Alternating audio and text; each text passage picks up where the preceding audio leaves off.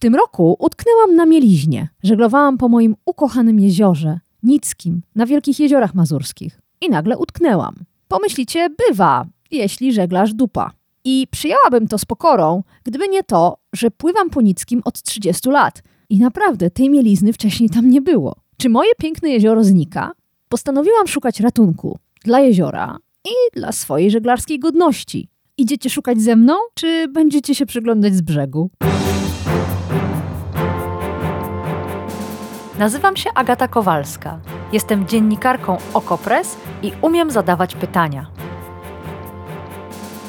Wciąż jeszcze wierzę, że świat można ponaprawiać, więc swoich gości, polityków i ekspertki pytam o rozwiązania. Swoje tematy dorzucacie i wy, słuchaczki i słuchacze powiększenia. Wspólnie wyrywamy się z pułapki, że nic się nie da i że nic nie ma sensu. Zawsze dochodzimy do sedna. No, prawie zawsze. Zapraszam. O coraz płytszych rzekach rozmawiają wszyscy. O wysychających studniach całe wsie. O suszy rolniczej ci, co żywność produkują i ci, co ją zjadają. Ale jeziora? Dlaczego polskie jeziora wysychają?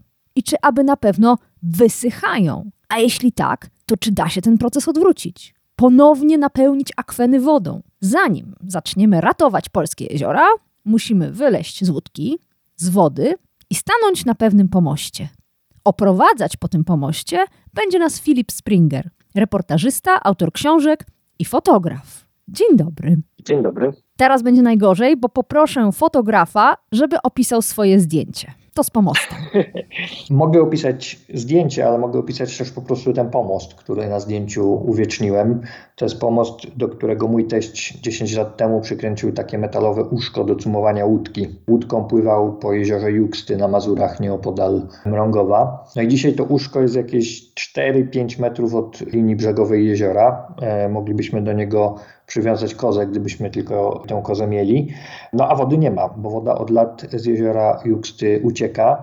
I co ciekawe, jak się wsłuchać w tłumaczenia na przykład przedstawicieli wód polskich, to oni cały czas szukają takiego magicznego rowu, którym ktoś tę wodę z jeziora odprowadza, bo nie przychodzi im do głowy, prawdopodobnie w swojej doktrynie nawet nie mają takiego pojęcia jak katastrofa klimatyczna. No i to jest taki y, podstawowy problem z tym. Ja ostatnio jeżdżąc tutaj po okolicy słyszałem, że ten poziom wód to się obniżył nawet o metr, co jest jakąś dramatyczną liczbą.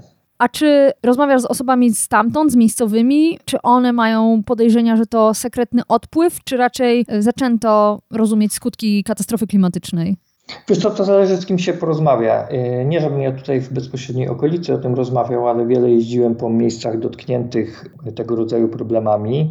I to jest tak, że ludzie, którzy od tej wody zależą, to od razu to czują i rozumieją. Natomiast ci, którzy na przykład mają podłączenie do wodociągu, to, to podłączenie na przykład tutaj w okolicach się pojawiło dwa lata temu, to y, jeszcze tego nie odczuwają. No widzą, że coś się zmienia, ale y, nie ma jeszcze takiej głębokiej refleksji. Natomiast E, Im więcej na przykład piszę o tym w social mediach, tym więcej dostaję zwrotek od różnych ludzi z bardzo różnych zakątków e, Polski o tym, że podobne rzeczy e, dzieją się także u nich. Więc myślę, że ta wiedza jest dosyć nierówno dystrybuowana, ale wszyscy zaczynamy czuć mniej lub bardziej, że coś złego się dzieje, chociaż nie wszyscy łączą to jeszcze z katastrofą klimatyczną. Mm.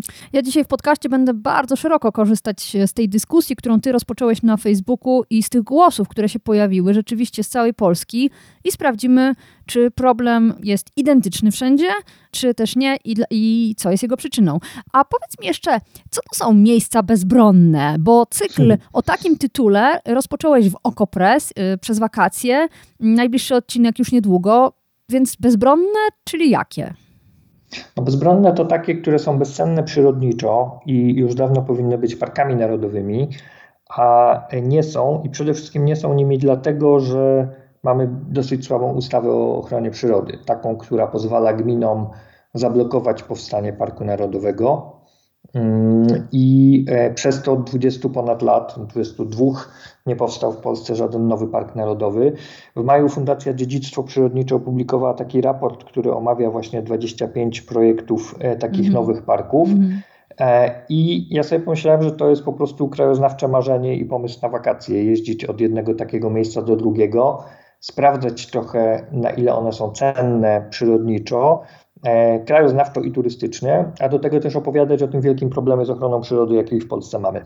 To powiedziałeś już o przepisach prawa, a czy coś jeszcze łączy te miejsca bezbronne? Czy one na przykład nie mhm. są postrzegane jako cenne? Czy masz jakąś refleksję taką ogólną dotyczącą tej swojej wycieczki? Y, każde z tych miejsc jest trochę inne, ale na pewno jest tak, że w większości z nich, ale nie we wszystkich, w niektórych nie, ale w większości z nich hamulcowym powstania Parku Narodowego jest lokalny samorząd, ponieważ on widzi w parku tylko ograniczenia dla procesów inwestycyjnych, rozwoju turystyki, prowadzenia jakichś inwestycji infrastrukturalnych, więc samorządy z reguły są na nie, dlatego ta ustawa jest tak zła, bo ona rzeczywiście uniemożliwia powołanie parków. Drugim szkodnikiem, który uniemożliwia powstanie parku, a jednocześnie niszczy środowisko, są lasy państwowe, które na potęgę tną te rzeczy. No, Turnicki Park Narodowy, o którym Okopres pisze szeroko, gęsto i często, jest przecież takim przykładem, ale właściwie w każdym z tych miejsc lasy państwowe są.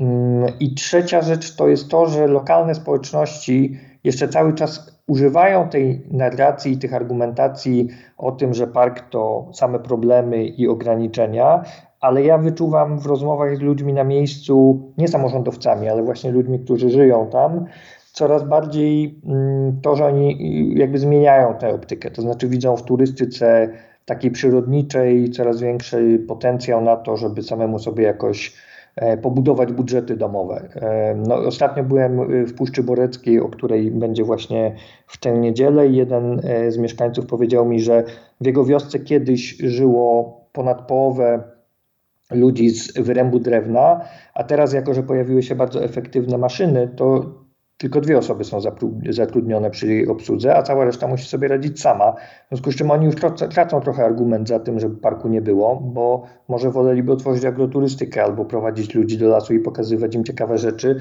zamiast y, wycinać ten las, bo i tak pracy przy tym wyrębie nie ma. No Więc to się zmienia, ale to są takie trzy główne wątki, które właściwie w każdym z tych parków jakoś wybrzmiewają no to mogę Was tylko zaprosić na portal OkoPress i do przeczytania dotychczasowych odcinków i kolejnych w cyklu Miejsca Bezbronne. I bardzo dziękuję autorowi, Filip Springer, reportażysta, fotograf, człowiek fotografujący pomosty. Bardzo Ci dziękuję za tę opowieść. Dzięki wielkie, powodzenia. No właśnie. A propos życia z turystyki, to kolejnym takim dramatycznym przykładem sprowadzającym nas z powrotem do tematu wody jest Solina. Jezioro Solińskie, Zalew Soliński, oczywiście w Bieszczadach. Jeśli wybierzecie się na mniej popularny kraniec Jeziora Solińskiego, to zobaczycie porcik w Chrefcie. Miejsce, z którego najczęściej korzystali właśnie żeglarze i wędkarze. Obecnie to niezbyt atrakcyjne bagno, rodzaj mokradeł, dziwnej kałuży. Jachty nie są w stanie podejść do pomostów, do kei, nie jest tam zbyt przyjemnie. Solina płycieje, wychodzą ponad wodę jej wyrąbane w skale brzegi. Oczywiście nie dzieje się to tylko na tym krańcu Soliny, w Chrefcie, również y, na drugim końcu, na przykład tam, gdzie niegdyś była wyspa. Obecnie, chyba przez cały sezon, można na nią nie tylko dojść suchą stopą, ale wręcz dojechać samochodem.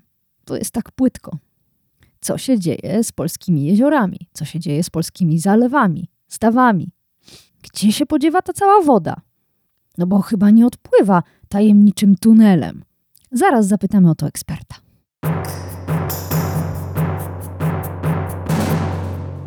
A po ratunek ruszamy do eksperta. Naszym gościem jest dr Sebastian Szklarek, autor niesamowitego bloga Świat Wody, a w wolnym czasie pracownik Europejskiego Regionalnego Centrum Ekohydrologii w Polskiej Akademii Nauk. Dzień dobry, panie doktorze. Dzień dobry pani, dzień dobry państwu. Zacznijmy od świadectw. Jedno to moje, z Jeziora Nickiego na Mazurach. To już opowiadałam. Mielizn przybywa i są coraz większe. Przed chwilą Filip Springer też o Mazurach mówił, bardziej na wschód, w stronę Mrągowa, jezioro Juksty. Do dyskusji, którą rozpoczął Filip Springer na Facebooku, dołączył Piotr Rachwalski, znany nam zresztą gość powiększenia. Pisał z kolei o Wielkopolsce, po Jeziorzu Chodzielskim i Jeziorze Kaliszańskim. Tam również pomost dumnie stoi wśród traw. O Wielkopolsce pisała też Wokopres Katarzyna Kojzar, zresztą nie ona jedna. Jezioro Skrzatusz, niedaleko Piły, przypomina kałuże, bagno, mokradła, pisały media. Tam, gdzie kiedyś była woda, teraz jest popękana sucha ziemia. Przenieśmy się na granicę Mazowsza i ziemi świętokrzyskiej. Sztuczny zalew, pisze pani Marta w dyskusji na Facebooku, w którym prawie nie ma wody. Pomost stoi daleko na brzegu. Miejsca do cumowania łódek prawie dwa metry nad ziemią. Myślałam, że ktoś to spuścił, ale odszukałam tamę i jaz. Odpływ był zamknięty. Tam po prostu nie ma wody. Teraz wędrujemy do Małopolski, na północ od Nowego Sącza. Tu z kolei relacja pani Ewy. Na jeziorze Rożnowskim, to jest zalew, pojawiły się wyspy i półwyspy. Ich wcześniej tam nie było. Wielkopolska, między Koninem a Gnieznem. I pan Michał. Ten sam obraz nad jeziorem Powickim. Koszmar. I jeszcze ostatni przykład z gór. Beskid Mały i Jezioro Żywieckie. Znalazłam artykuły z 2015 roku przyrównujące Żywieckie do Kałuży. Więc, panie doktorze, przewędrowałam przez spory kawał Polski razem z autorami tych relacji. Czy to prawda, że jeziora w Polsce mają coraz mniej wody? I czy wszystkie? Tak i tak. Część tego widzimy, tak jak tutaj w tych opisanych relacjach.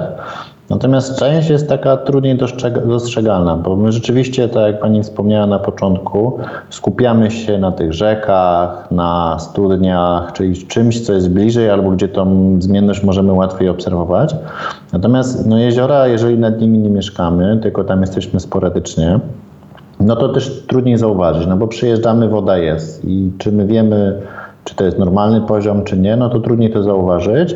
Mm, tym bardziej, że jak popatrzymy na takie publiczne dane, które są na przykład z monitoringu hydrologicznego, no to tam są głównie rzeki. Nie widać wprost tych jezior, chociaż jeziora też są monitorowane, może nie tak gęsto jak rzeki, ale są. I rzeczywiście te dane pokazują, że w tych jeziorach mamy albo stany średnie, albo niskie, czyli, czyli rzeczywiście ten poziom wód się obniża.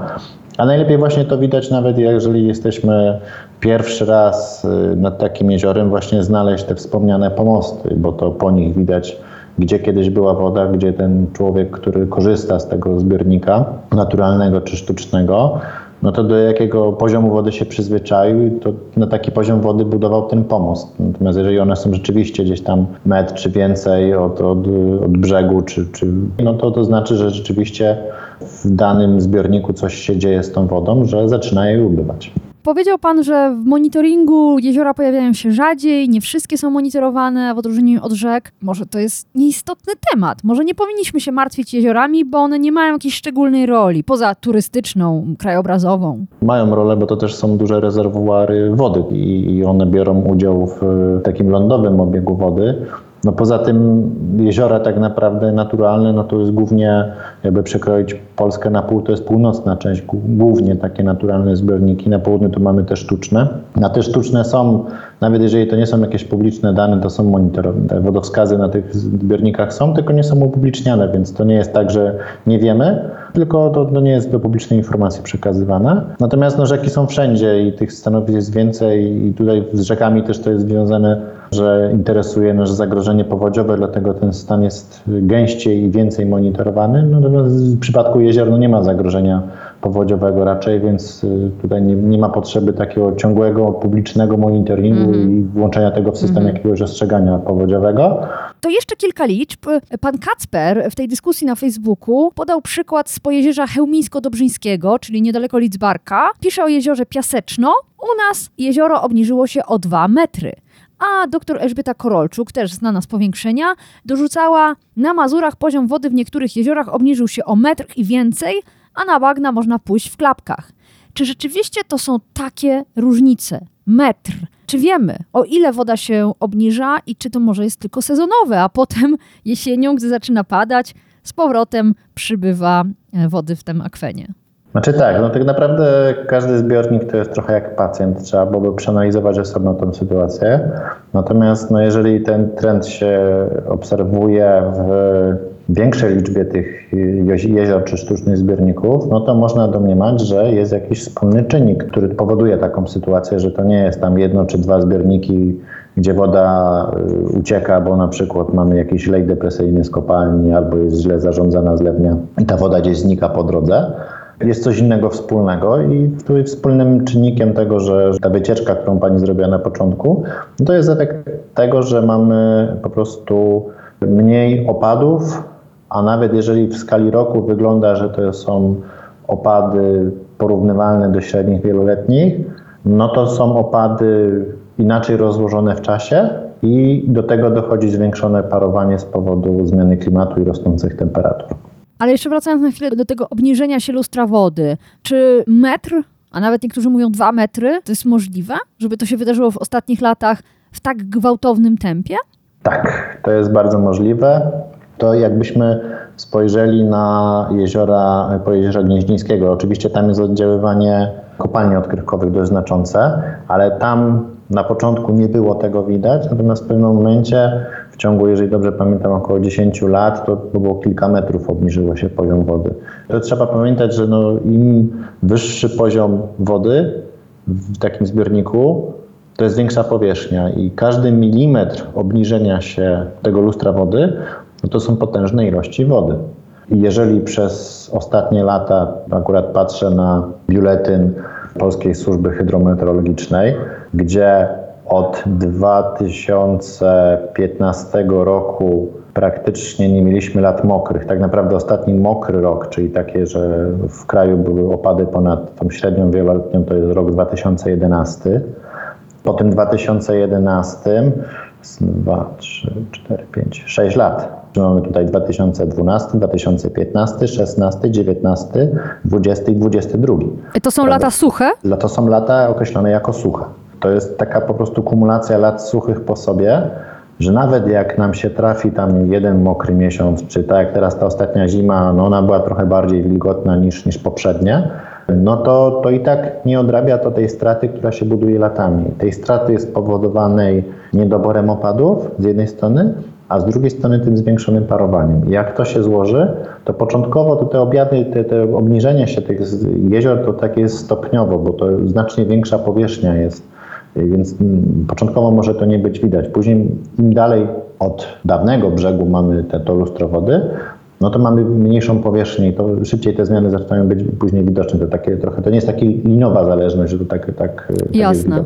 Jasne, no oczywiście. E, pani mhm. Klaudyna napisała o strachu. Napisała, to samo dzieje się też w Lubuskiem. W weekend próbowaliśmy oszacować, o ile centymetrów obniżyły się lustra wody na naszych jeziorach w ciągu ostatnich 10 lat. Stwierdziliśmy, że jakieś 30-40 centymetrów. Aż strach wyobrazić sobie, co będzie za kolejnych 10 możemy odpowiedzieć Pani Klaudynie, co będzie za kolejnych 10? Nie tak na 100%, ale to tak jest w raportach IPCC, że jest bardzo duże prawdopodobieństwo, że ten proces będzie postępował. Bo trzeba pamiętać jeszcze też, że część jezior ma takie uwarunkowania, że one by i tak wysychały naturalnie, bo to są jakieś stare jeziora polodowcowe, które nie mają dopływów za dużych, mogą też nie mieć odpływów, czyli na przykład są zasilane tylko wodą gruntową i to tym, co spadnie, no to one są w pierwszej kolejności do wysychania takiego naturalnego.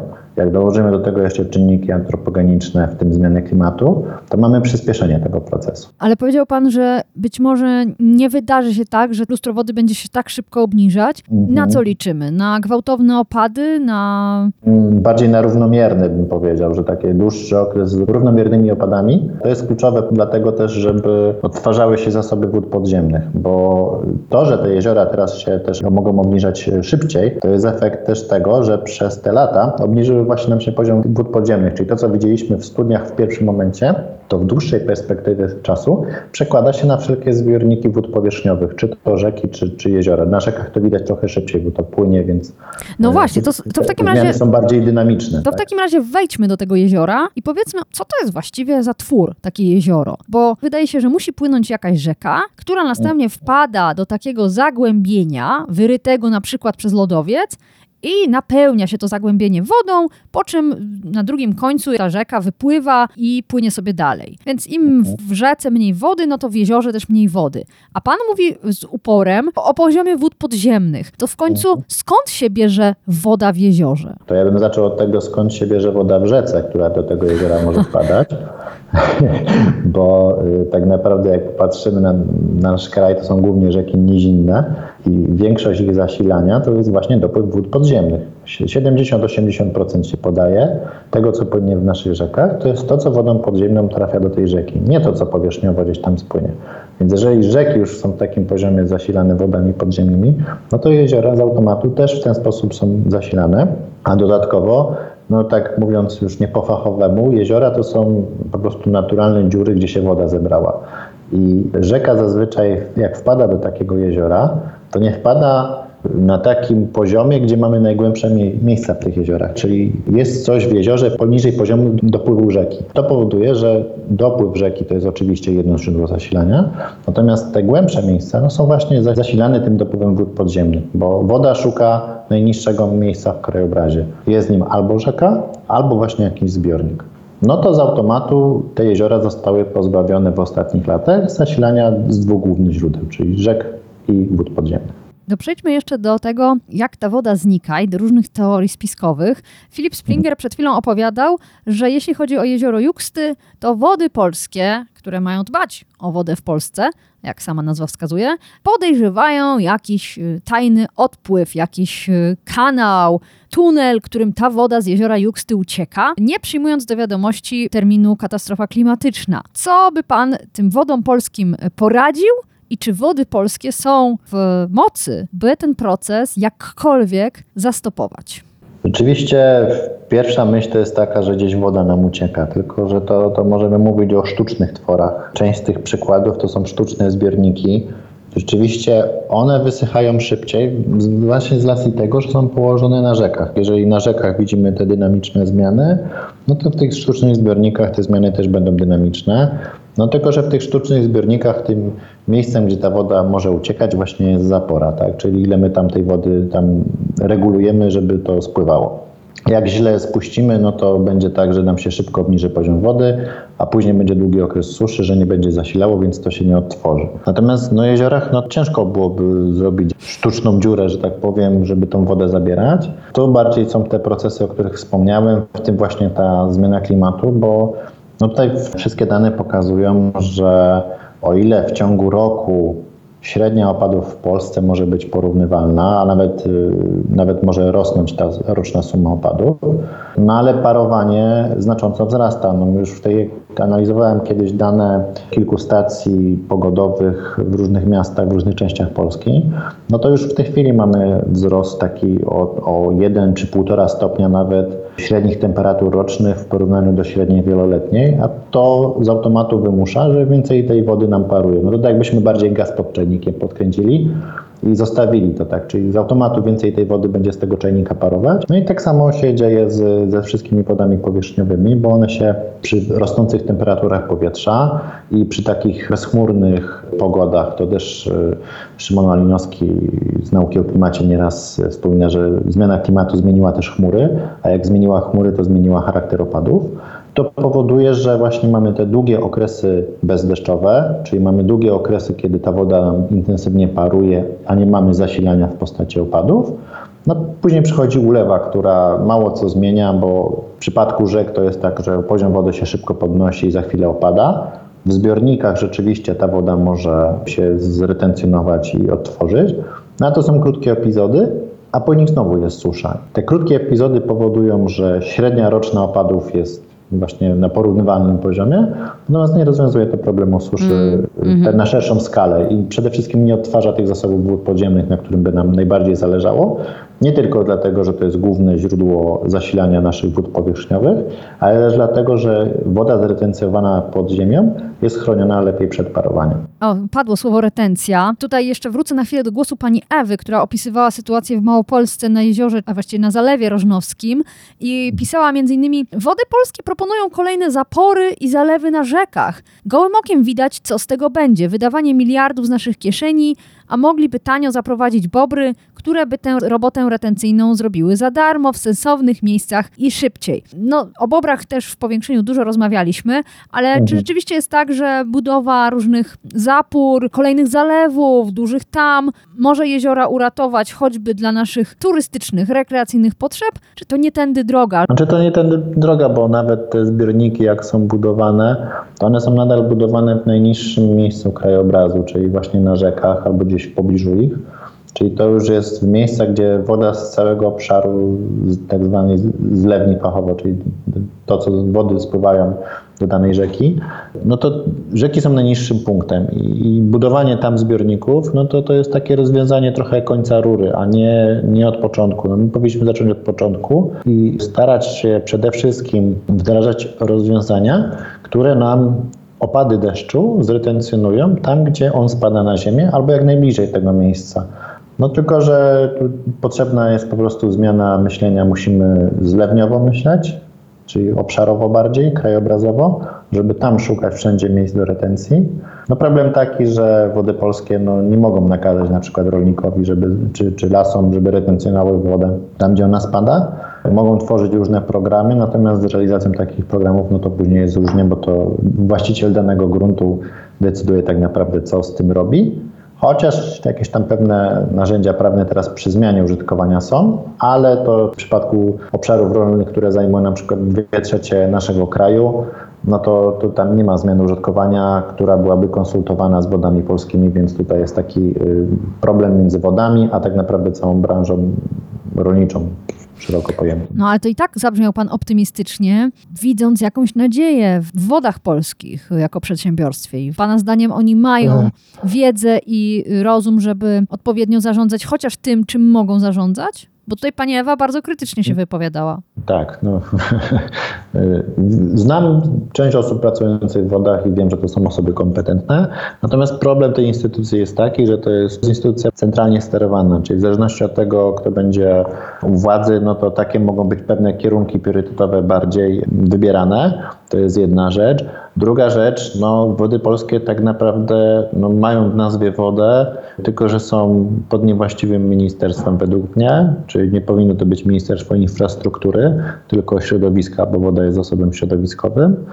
To jest jedna rzecz. A druga, no oni też muszą się obracać, oni tak naprawdę są jednostką administracji publicznej i muszą się obracać w ramach istniejącego prawa, którego sami nie za bardzo mogą zmieniać. Więc tutaj tak naprawdę jest rola polityków, jakie kierunki zmian prawne będą wyznaczali, żeby wody to mogły realizować, wody albo inne podmioty, które są za to odpowiedzialne. Natomiast te programy, które gdzieś, na przykład program gospodarowania wodami, czy plan przeciwdziałania suszy, no w tych wszystkich programach, czy, czy przeciwdziałanie powodzi, we wszystkich programach jest mowa o retencji y, zlewniowej, o retencji krajobrazowej, o której wcześniej wspominałem. Natomiast no, wody polskie, nawet jakby bardzo chciały, no nie mogą wejść na teren rolnika i zrobić tam retencji. To już musi zrobić sam rolnik, to jest rola edukacji, ale w tym też grup polskich, które tam uczestniczą. No tak, ale są te programy narodowe. Program małej retencji to jest program, z którego się troszeczkę podśmiewam co roku mniej więcej. To jest właśnie finansowanie, żeby rolnik sam nie musiał o tę retencję dbać. No tak, tylko że problem jest taki, że my osuszyliśmy naszą ojczyznę przez już wiek chyba można spokojnie prawie że liczyć. No, generalnie po odzyskaniu niepodległości zaczęło się wielkie osuszanie i przez te lata krajobraz był ciągle osuszany. Mieliśmy na, na terenie naszego kraju dużo terenów leśnych, dużo terenów bagiennych, trufowiskowych, gdzie ta retencja była. E, małe rzeki były kręte. To wszystko przez te lata zaprzepaszczono i to nie jest tak, że my wrzucimy 1-2 miliony na takie programy, które są kroplą w morzu potrzeb. To trzeba byłoby znacznie większych inwestycji, żeby ten wieloletni proces odwrócić albo chociaż zahamować. Doktor Sebastian Szklarek, autor bloga Świat Wody, pracownik Europejskiego Regionalnego Centrum Ekohydrologii Polskiej Akademii Nauk. Bardzo dziękuję za rozmowę. Dziękuję również. To było Powiększenie, podcast Agaty Kowalskiej. Produkcja Bartosz Weber. Powiększenie znajdziesz na stronie Okopres i w Twojej ulubionej aplikacji do podcastów. Masz pomysł na temat albo komentarz? Napisz do mnie agata.kowalska małpaoko.press. Stałych darczyńców zapraszamy na grupę Okopres na Facebooku Twoja okolica. Tam też toczymy dyskusje o świecie i o podcaście. Dziękujemy za Wasze wsparcie.